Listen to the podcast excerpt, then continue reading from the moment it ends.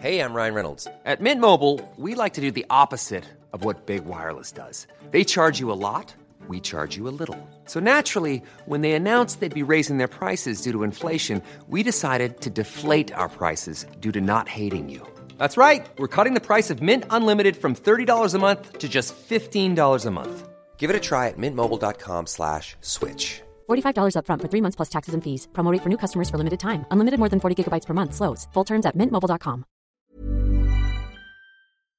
Sense Radio, Australia's dumbest podcast network.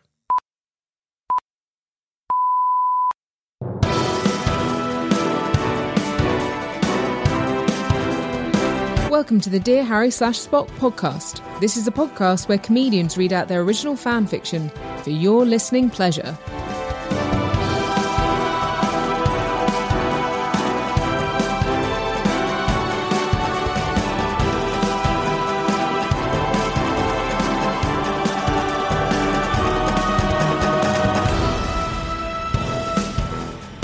Lads, lads! Hello, lads. My name is Ellen Waddell, and I am the co creator and host of the Dear Harry slash Spock Comedy Night. It runs in London every other month, and it's pretty cool. I think you'd like it. Coming up, we have tales of Argus Filch, Game of Thrones, and indie emo pop bastards, Los Campesinos. He looked up. It was Harriet from Los Campesinos. Excuse me, are you David McIver? Sorry. This is really embarrassing, but I'm actually a really big fan of the earnest prose poetry that you write on your Tumblr page. Our first story is from Pierre Novellie. He's a comedian who co hosts the Bud Pod podcast with Phil Wang. Because every loser is a podcast these days. Am I right, lads? Pierre decided to write the origin story of the Harry Potter janitor, Argus Filch.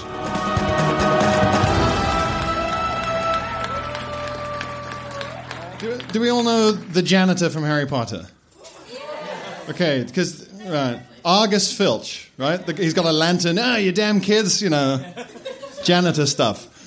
Uh, so I've written about how he became the janitor of Hogwarts. It's kind of what this is about. The year was 1955. Was the era of Elvis Presley, Rosa Parks, and the Warsaw Pact, and a young, cheerful Argus Filch had just finished his first year at Hogwarts. It hadn't gone amazingly. He had struggled in a lot of the classes except mathematics, but he'd made so many wonderful friends and enjoyed so many near lethal PG adventures with his friends Clementine and Bob, who were smart and poor, respectively. The two character traits.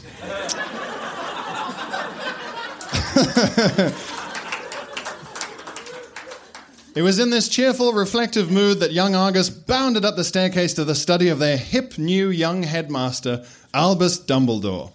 He'd ended corporal punishment at the school and frankly treated the house point system with open contempt.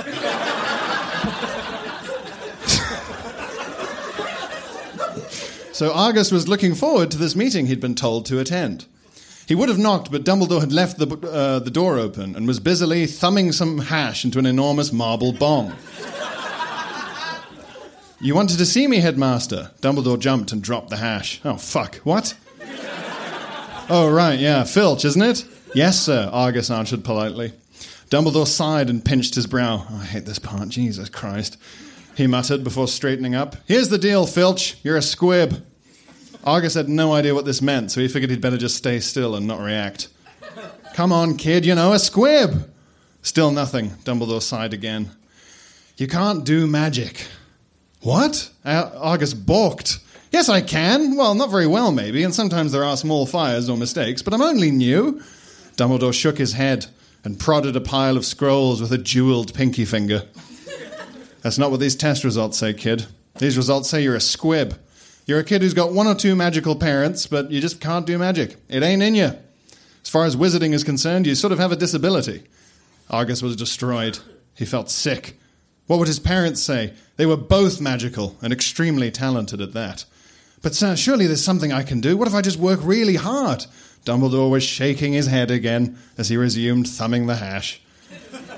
surely, Argus continued, surely there's something you or the school can do, some sort of spell? There's got to be something.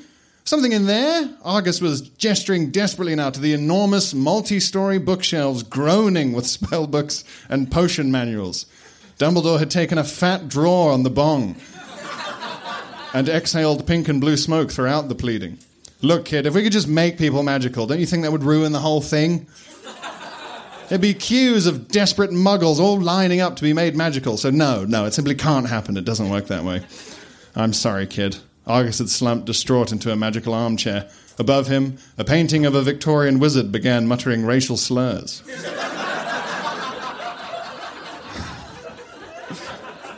Sorry about him, we are moving him to the basement, Dumbledore said. Argus looked up. Surely, sir, please, there must be something I can do. I'm ever so good at mathematics, much better than even the most magical of wizards. I have given that some thought, actually, opined Dumbledore, nodding to himself. If you like, you can live here at Hogwarts forever. Free food, no rent, as long as you're happy, being the new caretaker. Caretaker? exclaimed Argus. Like a janitor, a cleaner. Whoa, what's your tone? chided Dumbledore. Nothing wrong with good, honest work. Caretaker has a lot of responsibility. You have to stay over the summer holidays as well. Keep an eye on this terrifying shit heap. ah! Dumbledore had poked a brick near his desk with the tip of the bong, and it had screamed. Can I at least keep studying maths? asked Argus, hopefully. No time for maths while you're sweeping and a mopping, boy.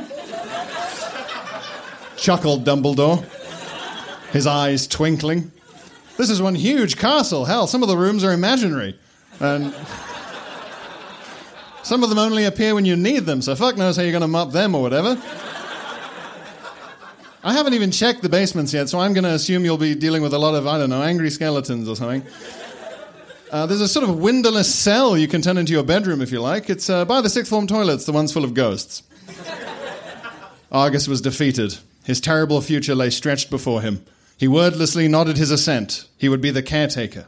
He would take care of the whole school. He got up and slouched out of the study. Dumbledore looked up. Don't forget to. Oh, he's gone. Oh, well, whatever. Ten points to Gryffindor. Suddenly.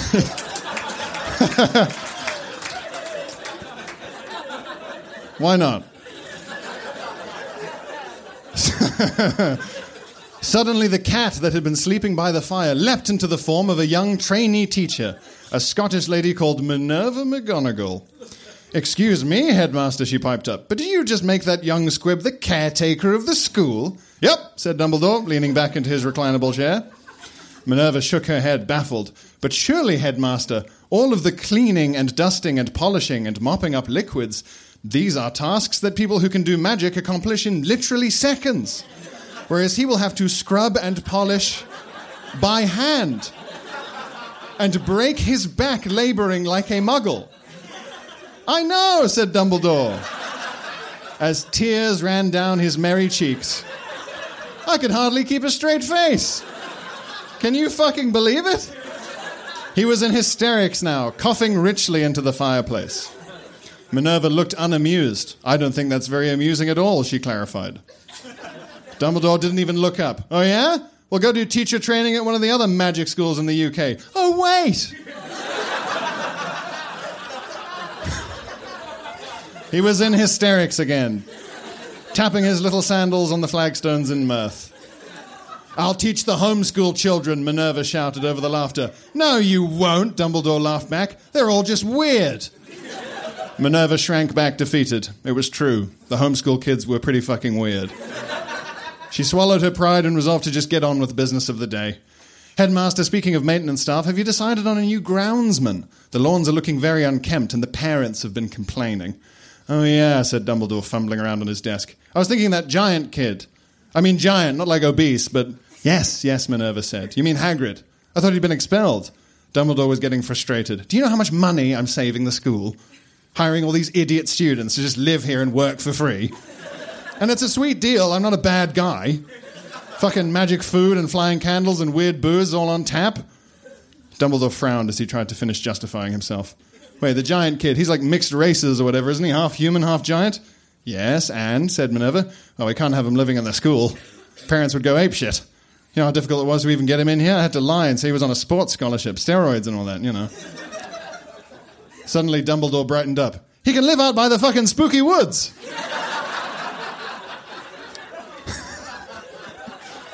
Minerva was confused.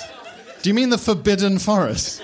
Yeah, yeah, whatever, said Dumbledore, waving a hand heavy with rubies. He can build a fucking shack or a shed or something and he can mow the lawns. Won't he be lonely out there? asked Minerva. Fuck him!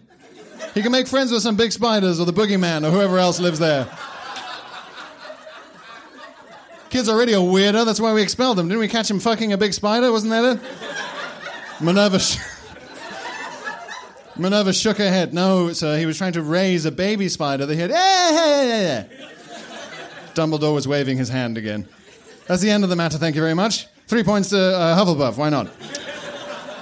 Now, if you excuse me, I'm too high to remember what I have to do next today. Dumbledore turned and began to use the pensieve to review his diary. Minerva turned back into a cat and went out to burn off some stress by disemboweling a few rats. That's the end of how Argus Filch became the cleaner. Thank you.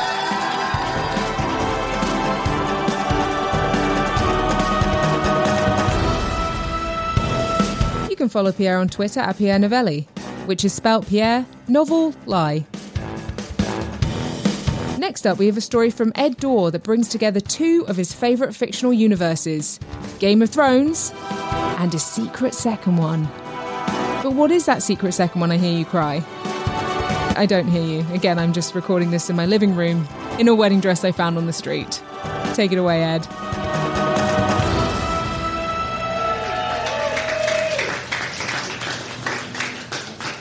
Guys. Um, so I just want to get a feel for the room. Can I have a cheer for everyone who's seen Game of Thrones? Okay, that's pretty good. Can I have a cheer for everyone who's read the books? just what I thought. This is gonna. I've lost you all already. Um, so I'll give you a bit of rundown. The fourth book is shit. It's all side characters you don't care about. So what I've decided to do is rewrite the fourth book uh, in the same way that the writers should rewrite the last season.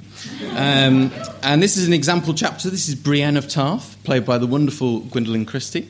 Uh, unfortunately, she couldn't make it tonight, so Brienne will be played by the comedian James Acaster. East of Maidenpool, the hills rose wild, and the pines closed round them like a host of silent grey green soldiers. Brienne, marching ahead, kept a cautious eye on the horizon, whilst Podrick, the plump wannabe knight whose skills with a sword were as graceful as a blowjob from a crocodile, struggled over the tangled tree roots and loose rocks beneath them. They stopped for a drink by a stream. It's getting late. We shall set camp here, exclaimed Brienne. She took her saddlebag she had slung round her shoulder and launched it at Podrick. Guff! Yes, my lady, he muffled. Brienne sat on a fallen tree waiting for Podrick to start a fire when she started to hone in on a faint rustling in the bushes next to her. She darted to her feet as quickly as someone wearing full plate armour can, drew Oathkeeper from its scabbard, the sword Jaime Lannister, that sexy Scandi, sister banging god, had gifted her. Its blue and grey shades glittered in the sun's rays, much like Jaime Lannister's blue and grey eyes glittered every time he boned his own sister. She drew herself up to her full height, head poking through one of the ozone layer's many holes. Who's there? she demanded. Come out and show your face. The rustling stopped. The forest stood still, and there was no sound except the gentle trickle of the stream next to the campsite. Brienne extracted her face from the stratosphere and tentatively approached the bushes. Brienne spotted a small, muddied yellow ball amongst them. She was immediately put at ease. Whatever it was, it wasn't the burnt face of the hound, or a bandit with a crossbow, or worse still, Peter Dinklage attempting a British accent. No, the danger seemed to have left the air, and instead Brienne's curiosity had taken over. Taken over. She lowered her head from the treetops and parted the bush to get a closer look. The small yellow ball glowed slightly. A dragon egg, thought Brienne to herself. It has to be. Brienne took one eight foot step forward. She put her hands around the egg and lifted it up to inspect it. Brienne turned to show Podrick, but he was gone. He must have gone to get firewood, she thought. Just then, the egg started to shake. It glowed brighter. Was Brienne about to witness a dragon being born? There was a faint noise, and then two rabbit like ears appeared. It was furry. How had she not noticed it before? It wasn't an egg at all. The yellow furball began to get very agitated. Pick up here! It shouted, almost like it was trying to say, Fuck off of me! It wriggled violently, but Brienne held on, amazed by this creature she had never seen before. Brienne and the animal made eye contact. Then the bright red spots on its cheeks began to fizzle. Then the fizzle turned to small sparks, and then before Brienne could do anything, Pikachu! It screamed as bolts of lightning left its body and struck Brienne. She let go and was thrown ten foot, landing on her back and felling a tree in the process. Pika, pika pee, it said, bouncing away from Brienne on its anatomically questionable legs. Before Brienne could contemplate being electrocuted by a fluorescent yellow rat, she had an overwhelming feeling of what? Love? No. What Brienne felt was what every child in 1999 felt the first time it saw it an overwhelming sense of, that's fucking adorable, and I want one. Two strangers suddenly emerged from the same bush the Pikachu, she called it, had come from. A woman and a man. How could she tell? The man had bright blue hair and the woman baby pink. 90s gender stereotypes. Brienne rushed to her feet, still half burning, whilst Pikachu hid behind her exceptional giraffe legs. The strangers were both dressed in common grey cloth. Their shirts were printed with what appeared to be their sigil a large red R. Brienne inhaled the earth. Can I help you both? You can, said the man.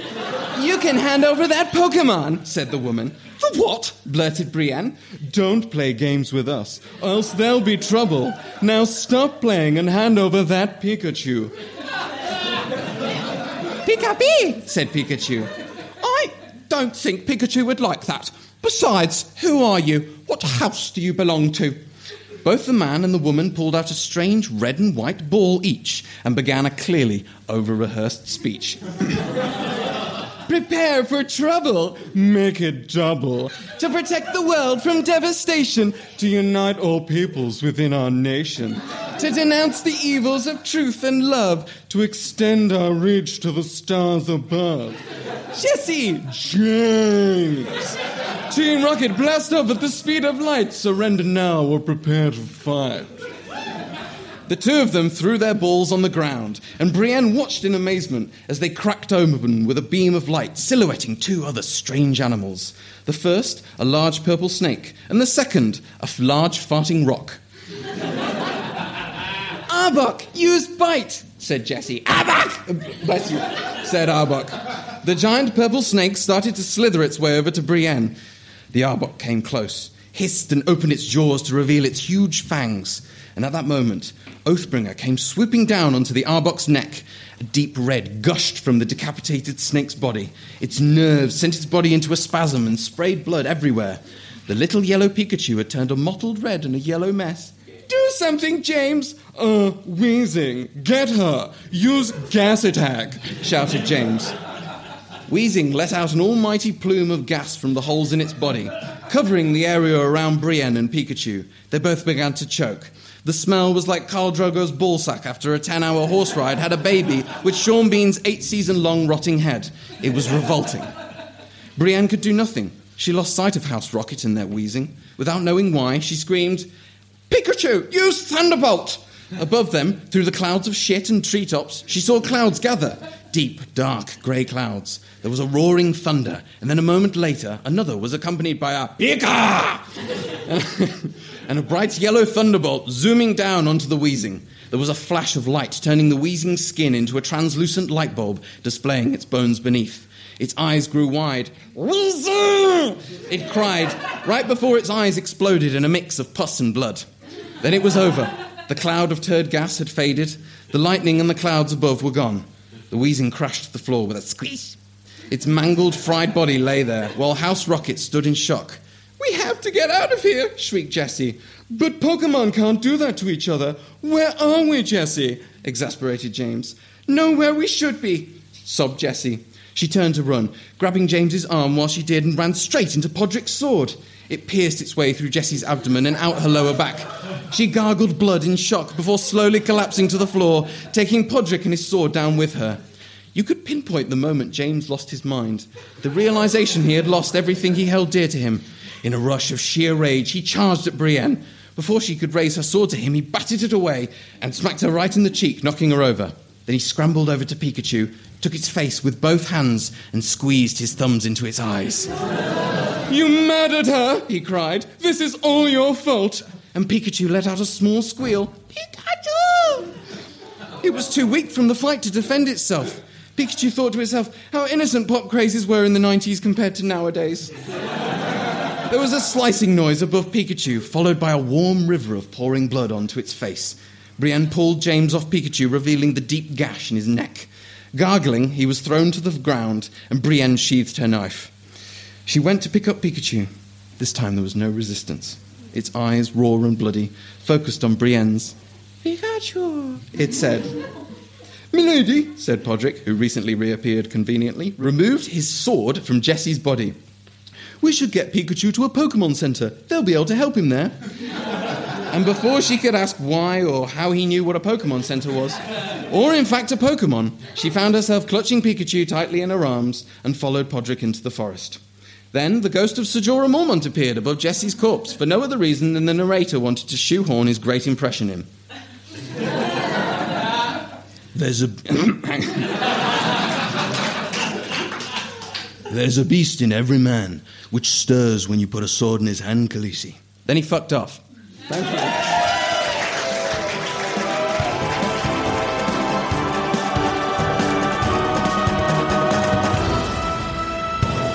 I actually once saw Kit Harington outside a pub in East London. That's the end of the story. Tell your friends. If you would like to hire Ed Daw to impersonate James Acaster at your kid's birthday party, then you can follow him on Twitter and Instagram. His Twitter and Instagram name is at Petrol Sponge, which is the standard spelling of petrol sponge. Do you know who gives good advice? Oprah. You know who else? The movies. Over the years, films have given us the best wisdom on how to survive this thing we call life. And we have compiled all that advice for you, just in case you need a little mid show pick me up. Enjoy. Carpe diem, boys. Seize the carp. Why do we fold, Master Wayne? Because we've got no legs. My mama always said life was like a box of chocolates. You never know who your real father is. Get busy living, or get busy dying. Or get a diary so you can work out when you aren't busy. Do or do not. There is no try. Try or try not. There is no do. Do do do do. Do do do try. Keep your friends close, but your enemies closer each day. Moment away. Are Groot. Except for Tim, he's an electrician. No one puts baby in the corner. Oh, sorry, is this not a nursery? Get busy living, or get busy dying. That's what we say in this dye factory. Choose life. Choose a job. Choose a career. Choose a family. Choose a fucking big television. Choose washing machines, cars, compact disc players, and electrical tin openers. I chose not to choose life. I chose something else. Heroin. I think there was something in there for everyone. Do you agree? Yeah? Yeah? It's not rhetorical. Speak to your phone. Speak to your phone now. I'm lonely. Those genuine clips were written by myself and Steve Dawson. It was performed by Charlie Kemp and Katherine Bennett Fox.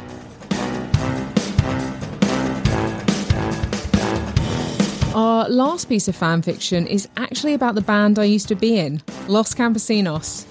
I guess we are the kind of band that most people haven't actually heard of. We played all over the world, uh, we appeared on the David Letterman show, and James Blunt even asked us to support him on tour. And we said no. But we wish we'd said yes because it was actually quite a substantial amount of money. Here's comedian and writer David McIver to explain his experience of the band.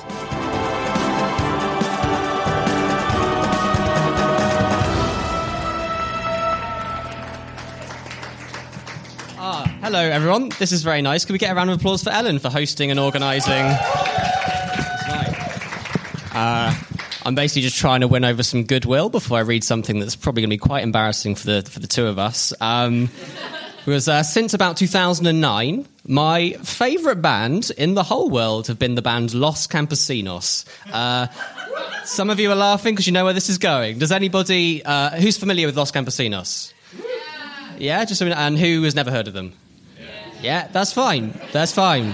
You're a bunch of nerds, but that's fine. No, uh, that's totally fine. Um, all you need to know really for this set is that they are the best band in the world, uh, and I, I love them. I love them very dearly. I've seen them about 15 times uh, this year. I'm planning to get a Los Campesinos tattoo. Okay, I really like Los Campesinos.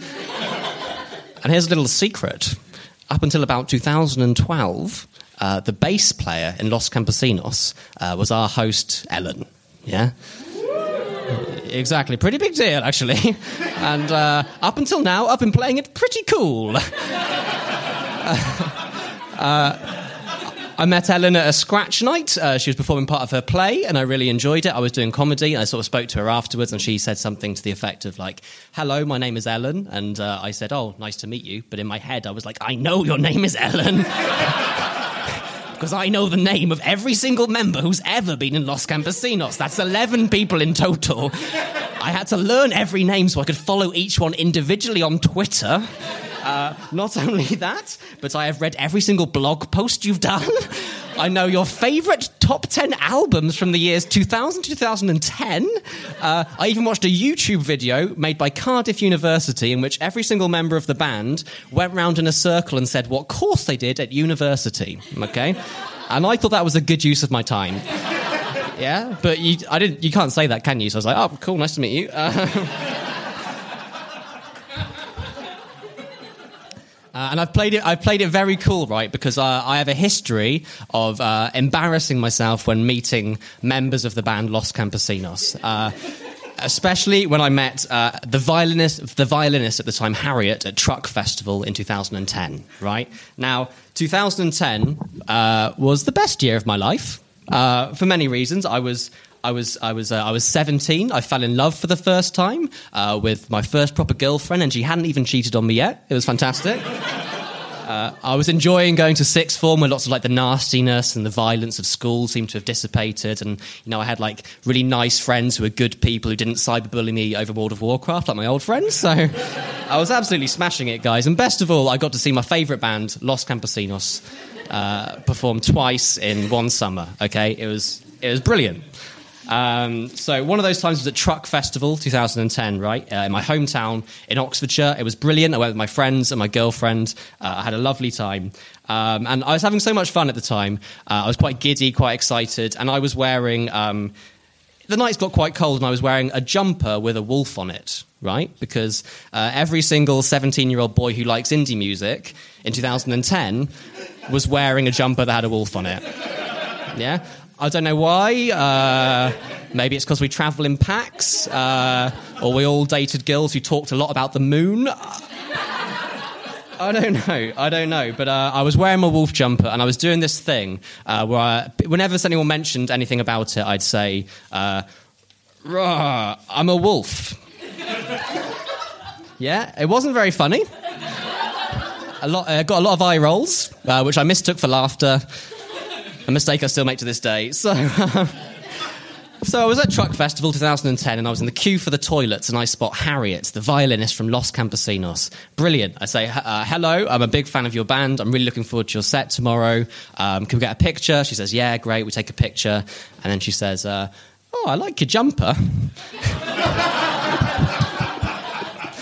and I go, thanks. I'm a wolf. Roar.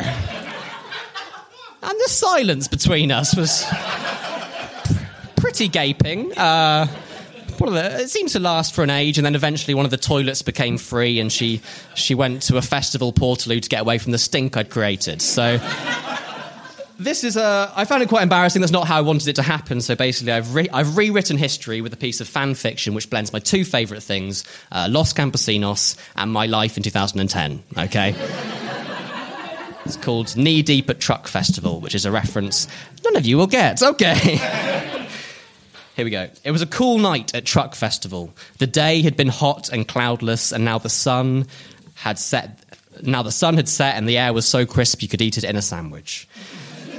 The queue for the toilets was long and spread all the way back to the tents that sold hemp shirts and hair braids, and goose pimples pricked the legs of teens in cut off skinny jeans and Wellington boots. As usual, David was dressed both fashionably and practically. He was wearing a thick black jumper with a wolf printed on it, acquired from H&M on his 17th birthday. Looking at him, one would think the words H&M stood for handsome and majestic. and, and not some rubbish Swedish words instead. And of all the 30 to 40 teenage boys at the festival who were semi ironically wearing jumpers depicting wild animals, he was semi ironically wearing his the best. Excuse me, he heard a shy, tentative voice slither into his nice ears. He looked up. It was Harriet from Los Campesinos. Excuse me, are you David McIver? Sorry. This is really embarrassing, but I'm actually a really big fan of the earnest prose poetry that you write on your Tumblr page. Uh, I think you could be the next Pablo Neruda. Sorry, I'm sure you get that all the time. Yes, I do get that all the time. replied David, but thank you. That means a lot, especially coming from someone who studied English literature at Cardiff University.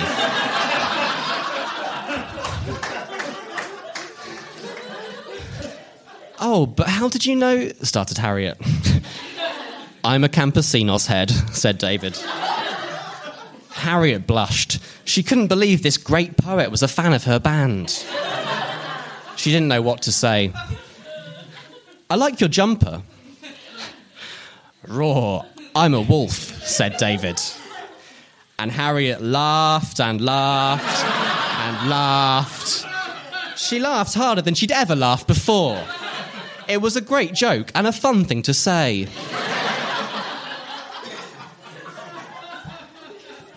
You're funny. You should become a semi professional comedian. I bet there are comedy clubs in London that would pay up to £30 for that kind of wit. Could I get your phone number? I'd love to hear some more of your classic jokes. Sure, said David, but I have a girlfriend, so don't get getting any ideas. She definitely really loves me, and I feel in no way threatened by the growing closeness between her and my most handsome friend.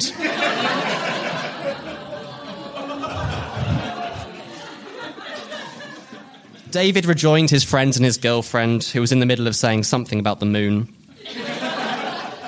David didn't relay this anecdote of meeting Harriet outside the toilets. He didn't need to, because his teenage years were full of stories like this, in which he had totally comfortable and not awkward encounters with other human beings that made him feel totally normal. Uh, him and his friends stayed up late, wandering around the campsite, drinking cans of Fosters, staggering over guy ropes, and bumping into strangers. Eventually, they fell into their tents, and if they were cool enough to have a girlfriend like David was, they had terrible sex and went to sleep. The next day at the festival passed fairly normally until David received a phone call. It was Harriet. David, something terrible has happened, Harriet said, her voice panicked and afraid. Both Gareth, the lead vocalist, and Tom, the lead guitarist, have been up vomiting all night. I think they got food poisoning from one of the burger stalls. It looks like we're not going to be able to play our set later. Unless. David, could you play lead guitar and sing main vocals in Los Campesinos tonight? sure, said David casually. I could help you guys out. It was 6 pm, and the members of Los Campesinos were on stage, ready to perform. But David was nowhere to be seen. Where is he? asked Neil, the rhythm guitarist. Who is this fucking cunt anyway? said Ellen, the bassist. Don't worry, smiled Harriet. He'll show up. And sure enough, starting at the back of the crowd and walking through them, parting teenagers like a young Moses opening up an adolescent sea, was David carrying a red Fender Stratocaster imitation guitar that his mum bought him from Argos. Sorry I'm late, he said coolly. I had to nip home and fetch my axe. The crowd erupted with applause. They weren't even upset that the main singer of the band had been replaced with a boy. if anything, they were glad. This baby really shreds, said David, referring to his guitar. Just don't ask me to play anything that requires the top two frets on the bottom two strings uh, because they don't work. And so Los Campesinos, with new vocalist and lead guitarist David McIver at the helm, played the best set they'd ever played. Even though before this gig, David had only ever learned how to play Smoke on the Water, his natural ability, his intuitive ear for music, and his confidence under pressure meant he played every song perfectly. Apart from the songs he couldn't play because his guitar made a terrible sound on those bottom two frets. Um, oh, pardon me. After the gig, the members of Los Campesinos crowded around David and begged him to join the band permanently. Even Gareth and Tom wanted him to join, even though it would mean they were out of the band. because they thought it would be a crime to deprive indie music of such greatness. But David said no, because although he definitely had the talent, he was just happier being a fan. Everyone was waiting for David when he came out of the backstage area. His girlfriend gave, gave, him a big hug and told him his performance was so amazing that she was no longer going to cheat on him at Lucy Horrocks' 18th birthday party with one of his closest friends. In the room next door to where he was sleeping.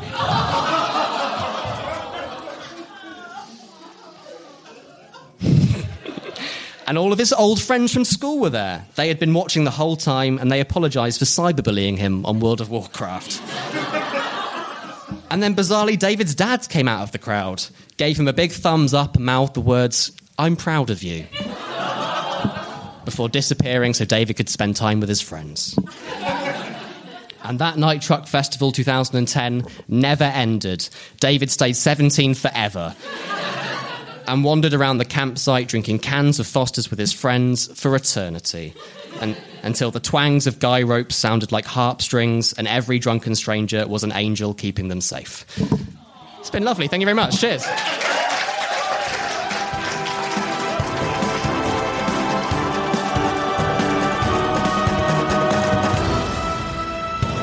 Thank you, David, for reminding me that once I was young and cool and fertile. Um, can follow David on Twitter at https colon forward slash forward slash twitter.com forward slash big David McIver. That's M C I V E R. Ah, that's it for another week. Thank you for coming to our podcast, guys. Uh, we hope you enjoyed your stay.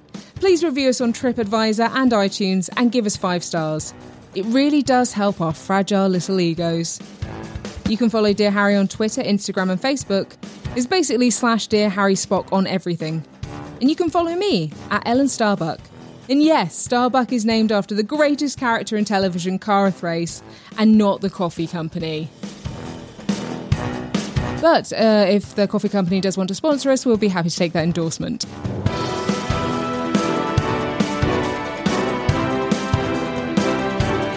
Dear Harry Slash Spock was presented by me, Ellen Waddell, and it was produced and engineered by Steve Dawson, who's got a Twitter, but I'm not going to tell you it.